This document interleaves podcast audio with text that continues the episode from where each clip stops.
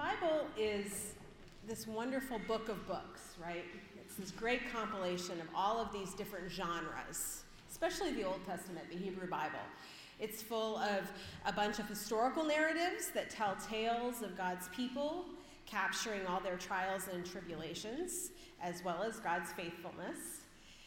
And these historical writings are accompanied by prophetic writings, hundreds of pages of the Bible written by prophets who are trying to tell us things we don't really want to hear. and people like Isaiah and Jeremiah, Obadiah, Jonah, Habakkuk, all kinds of guys with really interesting names, um, and Micah, they saw the world around them and were called by God to upset the status quo. The insight they were given by God helped them to see the ways people were not living up to what God had asked of them. They criticized and critiqued, but they also used powerful words inspired by God to help change people's actions. They wanted the people around them to change direction, to see God's powerful, faithful presence, and to make changes in their behavior as a result. It's a delicate balance, and our prophet Micah, whose words we heard this morning, is an example of this. To begin with, let's talk a little bit about Micah, and then perhaps we can understand what his words, written thousands of years ago, have to say to us. Micah lived during the first quarter of the 8th century BCE. That's approximately 700 years before Jesus was born. Like his contemporaries Hosea, Amos, and the very famous Isaiah, Micah lived during a very tumultuous time in the life of the people of Israel. The kingdom of Israel was divided. Micah lived in a rural area of the southern kingdom of Judah, not that far from Jerusalem. Life for almost everyone in Judah was really hard. Radical change was taking place inside and outside the kingdom, and the people around Micah were suffering the consequences. Throughout the book, Micah paints a horrifying picture of political oppression and economic exploitation by the strong and powerful against the weak and dispossessed. Micah's critique is rooted in covenant theology, which goes all the way back to God revealing God's self to Moses in the desert. Micah understands that God has entrusted the land to the people, and the people are bound through their relationship with God to care for it well in perpetuity. This symbiotic, balanced relationship means that the people thrive and the land is well cared for. But Micah sees that this is all falling apart because all he sees around him is greed and power structures that do not respect this covenantal relationship between the people and the land. As a result, all but those at the top are suffering. Micah warns them that God will not support this, but they aren't listening. The passage we heard this morning is the beginning of a covenant lawsuit. So imagine that we are in the second half of a law and order episode. In the chapters before this, the evidence has been collected, and now we find ourselves at the pivot point. We are hearing the case being made. The first two verses are the prophet speaking to us, calling the courtroom to order. Hear what the Lord says. Rise, plead your case before the mountains, and let the hills hear your voice. Hear, you mountains, the controversy of the Lord, and you enduring foundations of the earth. For the Lord has a controversy with his people, and he will contend with Israel. The very land itself is serving as judge and jury in this case. The mountains, the hills, the very foundations of the earth are called upon to listen to the evidence. The plaintiff, God, makes a case. The Lord speaks and restates how very much God has done for the people. God provided leadership in the people of Moses, Aaron, and Miriam. God recalls several times when God has saved the people, including the Exodus. And then the people of Israel defend themselves with a question With what shall I come before the Lord and bow myself before God on high? This is a calculated question said by people who are responding defensively. The subtext here is Are we always going to be in debt to you for that whole Exodus thing? Will we ever be able to get it right? I mean, really.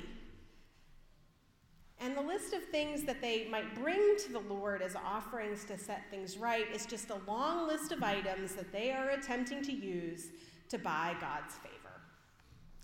They don't really want to change, they just want a quick fix.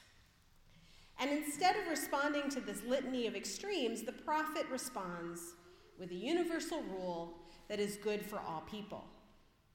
The people want to write a check to fix things, and God counters with instructions on how to live every single day of their lives.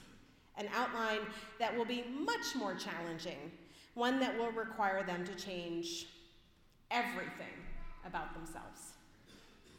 One that will ask them to extend grace reflectively, reflexively to all people, not because they deserve it, but because we all need this type of grace, and that is what God gives to each of us. And this final sentence is one of the most loved verses in all of Scripture. And what does the Lord require of you but to do justice and to love kindness and to walk humbly with your God? It is a beautiful piece of Scripture. But now that we've seen how it relates to the context, we know it is not a simple platitude. Micah is basically saying to the people that this is the way to live and that no one is doing it. No one is living according to the ways God has asked them to live, and the result will be more suffering. The people's suggestions on how to make things right are hollow and extreme. There are no quick fixes when we have caused harm. There is no easy way to make amends except to change our behavior. And if we really look at it, doing justice Loving kindness and walking humbly are not easy things for most of us to do with any regularity. Certainly not easy for me. We like to think that we're good at them, perhaps. But how well do we walk the walk? When I was a little girl, I used to say, I'm sorry all the time. I'd do something and I'd say, I'm sorry, I'm sorry, over and over again, like that was a fix for everything. My dad hated it so much that he actually banned that phrase from my vocabulary.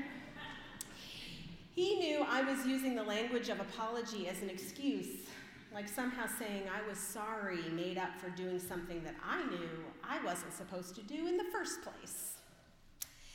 As an adult, I learned about the process of making amends.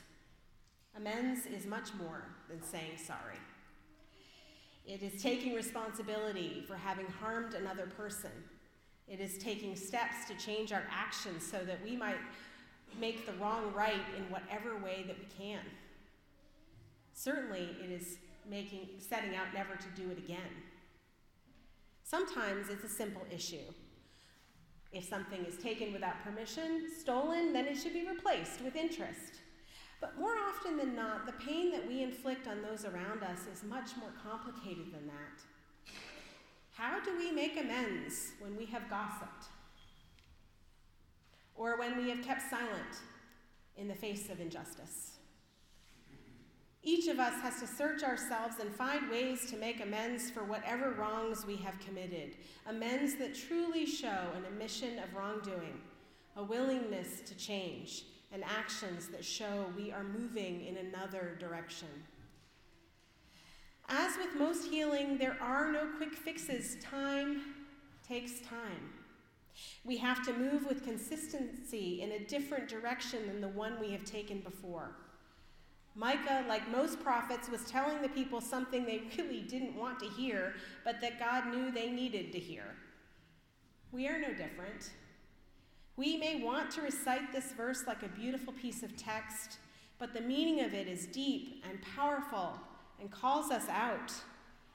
We live in a world where people are suffering all around us, and all too often we think the solution is some version of a quick fix, like the defendants in our text offering tens of thousands of rivers of oil, or if we realize that giving more of something isn't going to fix it, then perhaps we think violence or vitriol or isolation will do the trick. Doing justice means God's justice, means hesed, loving kindness for all people at all times. Love without justice is sentimentality. When anyone, anywhere, is suffering, then we are not living in a world where we are doing justice.